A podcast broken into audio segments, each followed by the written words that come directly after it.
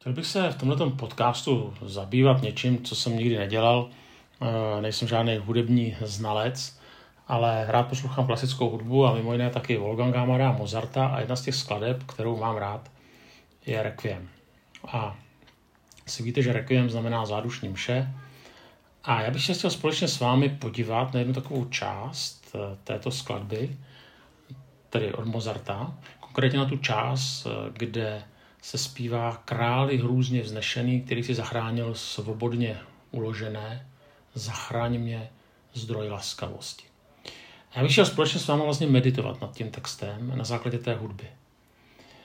Uh, a uh, já samozřejmě nevím, jestli to Mozart myslel tak, jak to myslel, uh, tedy to co, to, co budu říkat. Ale bude to určitá meditace a může vás to prostě podnítit i vás k nějakému přemýšlení, když eh, posloucháte třeba vážnou hudbu nebo jakoukoliv hudbu eh, nad těmi slovy, nad tím propojením slov a, a tedy té hudby, ale zároveň i, když, budu teď, když budeme mluvit o těch eh, slovech, tak a přemýšlet nad nimi, tak trošku ještě jinak, nebo možná stejně vnímat Boží majestát, vůbec Pána Boha, jeho charakter. Requiem je vlastně poslední, je to 14 skladeb tedy, je to poslední, co Mozart složil eh, ve svých 35 letech, kdy tedy umírá. Hm, složil to v roce 1791 ve Vídni. A eh, zajímavý je, že on to začal skládat na základě velmi velkorysé zakázky od nějakého anonymního člověka, který za něm přišel, on nevěděl, kdo to byl.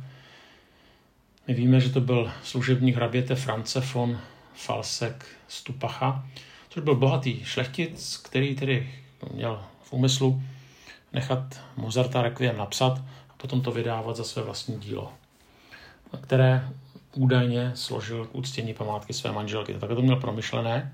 Takže Mozart to původně psal tedy jako Requiem pro někoho jiného, nicméně během té práce, která byla velmi asi usilovná, protože Mozart byl zadlužený a tady to byla velmi velkorysá nabídka, takže ho to zároveň docela zavazovalo, tak Mozart dostal jakousi infekční nemoc a velmi rychle zemřel, tedy 5. prosince 1791.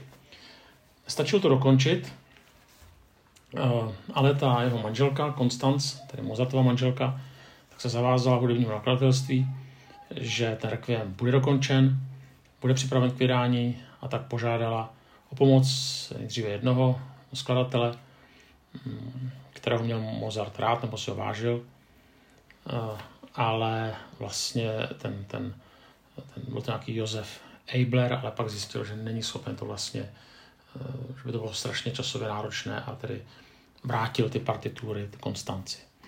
No a tak eh, nakonec eh, oslovila další, až nakonec úplně poslední, který tedy to dokončil, tak byl Franz Xaver Süssmayer, který byl po většinu toho roku 1791 Mozartovým žákem a ten tedy Requiem dokončil. Takže ta Requiem je částečně dílo Mozarta a částečně Sismayera. Uh, tak uh, tolik jenom velmi stručně. Já se teďka společně s vámi chci podívat na tu jednu část, takovou děsivou, uh, silnou zároveň. A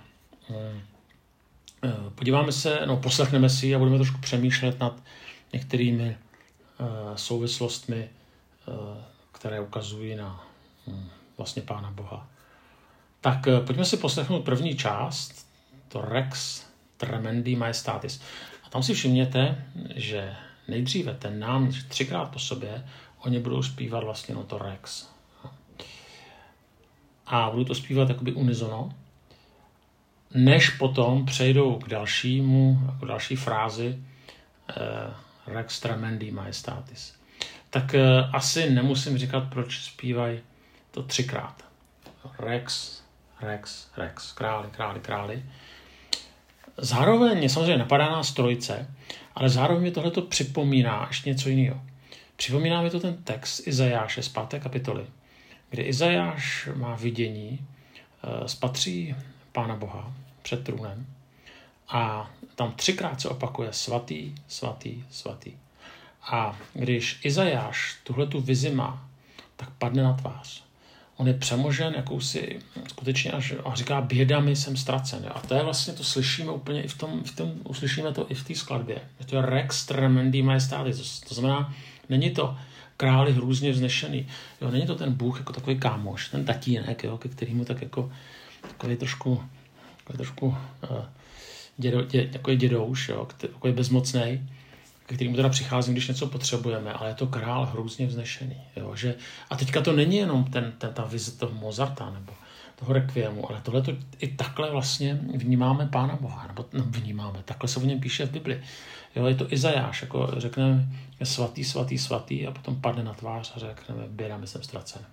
Jo, nebo je to i Jan, není to jenom starý zákon, není to starozákonní Bůh, ale máme to i v Novém zákoně, že jo, když Jan spatří eh, Pána Ježíše, tak tam padne na tvář. Jo. Padne, když jsem ho spatřil, já pat jak v mrákotách. A pak je tam, ano, ruku na mě vložil a posílil svou mocí. Ale vlastně ten, ta první reakce při tom setkání s třikrát svatým Bohem, tak je prostě bědami. Bědami jsem ztracená. A vlastně taky zajímavý, že, eh, že jediná vlastnost, o který, která je takhle jako zvýrazněná v Bibli o Bohu, tak to není láska, ani spravedlnost, ani milost, ale je to svatost. Na, žádná jiná oblast, žádná jiná vlastnost v není takhle třikrát za sebou řečena. A když je tam třikrát řečena, tak je to řečeno proto, že trojka jako znamení e, možná to jediného boha, to nevím, ale myslím si, že ne, že spíš ta trojka znamená zdůraznění prostě, jak, že to prostě Bůh třikrát svatý. E, že to je vlastně jeho klíčová nebo hrozně důležitá vlastnost. A my víme, že když se člověk setkává s tou svatostí, Kdyby se setkal jenom s boží svatostí, tak ho to zabije. Je to jak s vysokým napětím. Pro ten Izajáš první reakce je prostě uh, běda, mi jsem ztracen. Až potom musí přijít Bůh a říct mu, jakoby tvá vina je odňata. A nebo v novém zákoně, že na mě teda vložil ruku a posílil svou mocí. Tak pojďme se teďka podívat, jak to vyjadřuje Mozart, tu, tu boží svatost, majestát. Eh, v latině tremendi majestatis, což někteří překládají hrůzně znešený, tak jak je to setkání i s boží z, z vznešeností. Tak uh, se na to, tak se zaposlouchejte do Mozarta.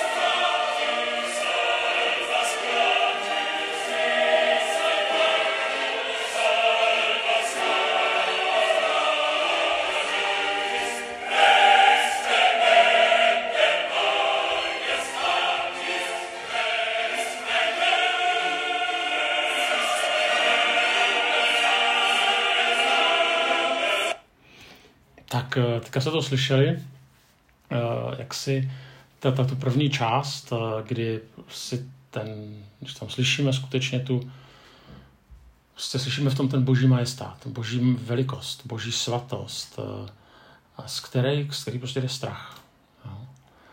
A naštěstí to není jediný, jedin, to jediné, co tam vlastně je. A nakonec to není taky to jediné, co o Pánu Bohu v Bibli čteme, protože je tam vlastně další text, eh, který si zachránil eh, z milosti spasené. Eh, Qui salvandos salvas gratis. To znamená, ukazuje se tam ještě jako právě ten, ten rozměr, který vyčteme nakonec u Izajáše, že jaksi to první setkání s Bohem je, je úlek, ale tím to nekončí. Je tam taky ta tvá vina je odňata. Eh, ty zachraňuješ tedy ze své milosti, ale gratis. Ne z naší skutu, ale ze své milosti. Ale pořád je tam ta velikost, je tam ta boží velikost. Ale stále je to vlastně vyznání jaksi eh, možná trošku neosobní, je to vyznání o Bohu jako takovém. A to se v Requiem, to se teďka v této části z holku překulí.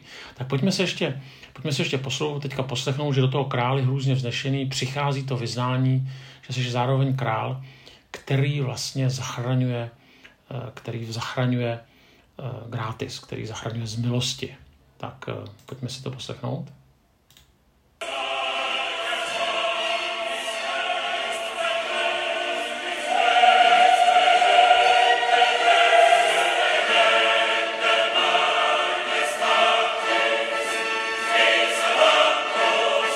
Jo, teďka to tam slyšíte, jak tam zpívají vlastně to Qui salvantus salvas gratis. Tak poslouchejte. To je to vyznání jaksi, že jsi Bohem, který zároveň spasí. Nejenom před kterým se máme třást.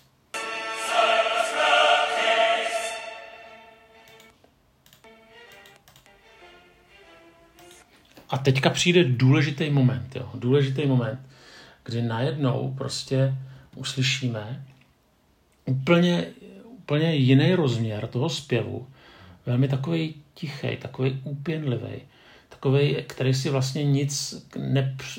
z takového toho majestátního zpěvu, který jsme doteďka slyšeli, kdo je Bůh, co dělá Bůh, tak takový, takový, jako když ptáče prostě někde pípá, jo, takový, jak si, nechci říct zoufalý, jak to říct, tichý, takový tichý hlas člověka, který se vlastně znárukuje a který v takovém pokoře, je to správné slovo, najednou na základě toho, kým je Bůh, co o něm víme, tak najednou prosí salvami. To znamená sa, zachraň mě. Ale všimněte si, že ta prozba není vyslovená v takové té monumentalitě, eh, kterou jsme slyšeli na začátku tady té pasáže, ale je řečena velmi pokorně, ale zároveň je tam ten, ten povzdech. Zachraň mě, spas mě. Ty veliký, hrůzně vznešený králi, spas mě. Nejseš tak, nejseš tak hrůzně vznešený, abych za tebou nemusel přijít a musel tě prosit o spásu. Tak poslouchejte, jak to je řečeno. Slyšíte ten rozdíl?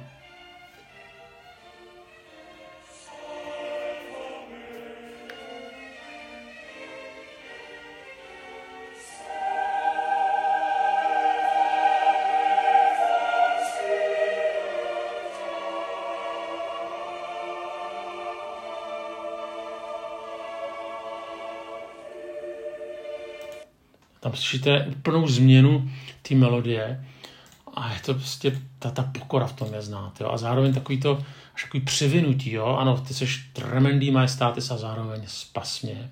A tam je to krásně salvami fons pietatis, to znamená zachraň mě a je tam ještě jiný pohled na Boha, zdroj laskavosti. Jo? Poslouchejte. Salvami fons pietatis.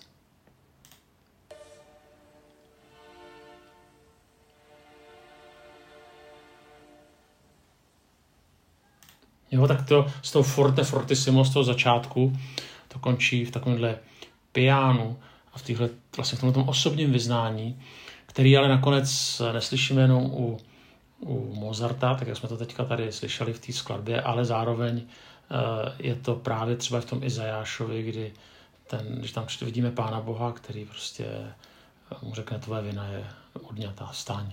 Jo, anebo u Jana už jsem to říkal, kdy na něj vloží Pán Bůh svoji ruku a posílí ho svoji mocí a Jan stane a potom jde dál. Takže tolik tedy eh, jenom taková krátká úvaha eh, nad eh, tedy tady tou pasáží z Mozartova Requiem. Tak je to pár slov, ale myslím si, že když nad tím také člověk přemýšlí, tak to může být taky zajímavý, obohacující, minimálně alespoň pro mě a i takhle se dá vlastně poslouchat. Někdy tedy Eh, nejenom klasická, klasická hudba.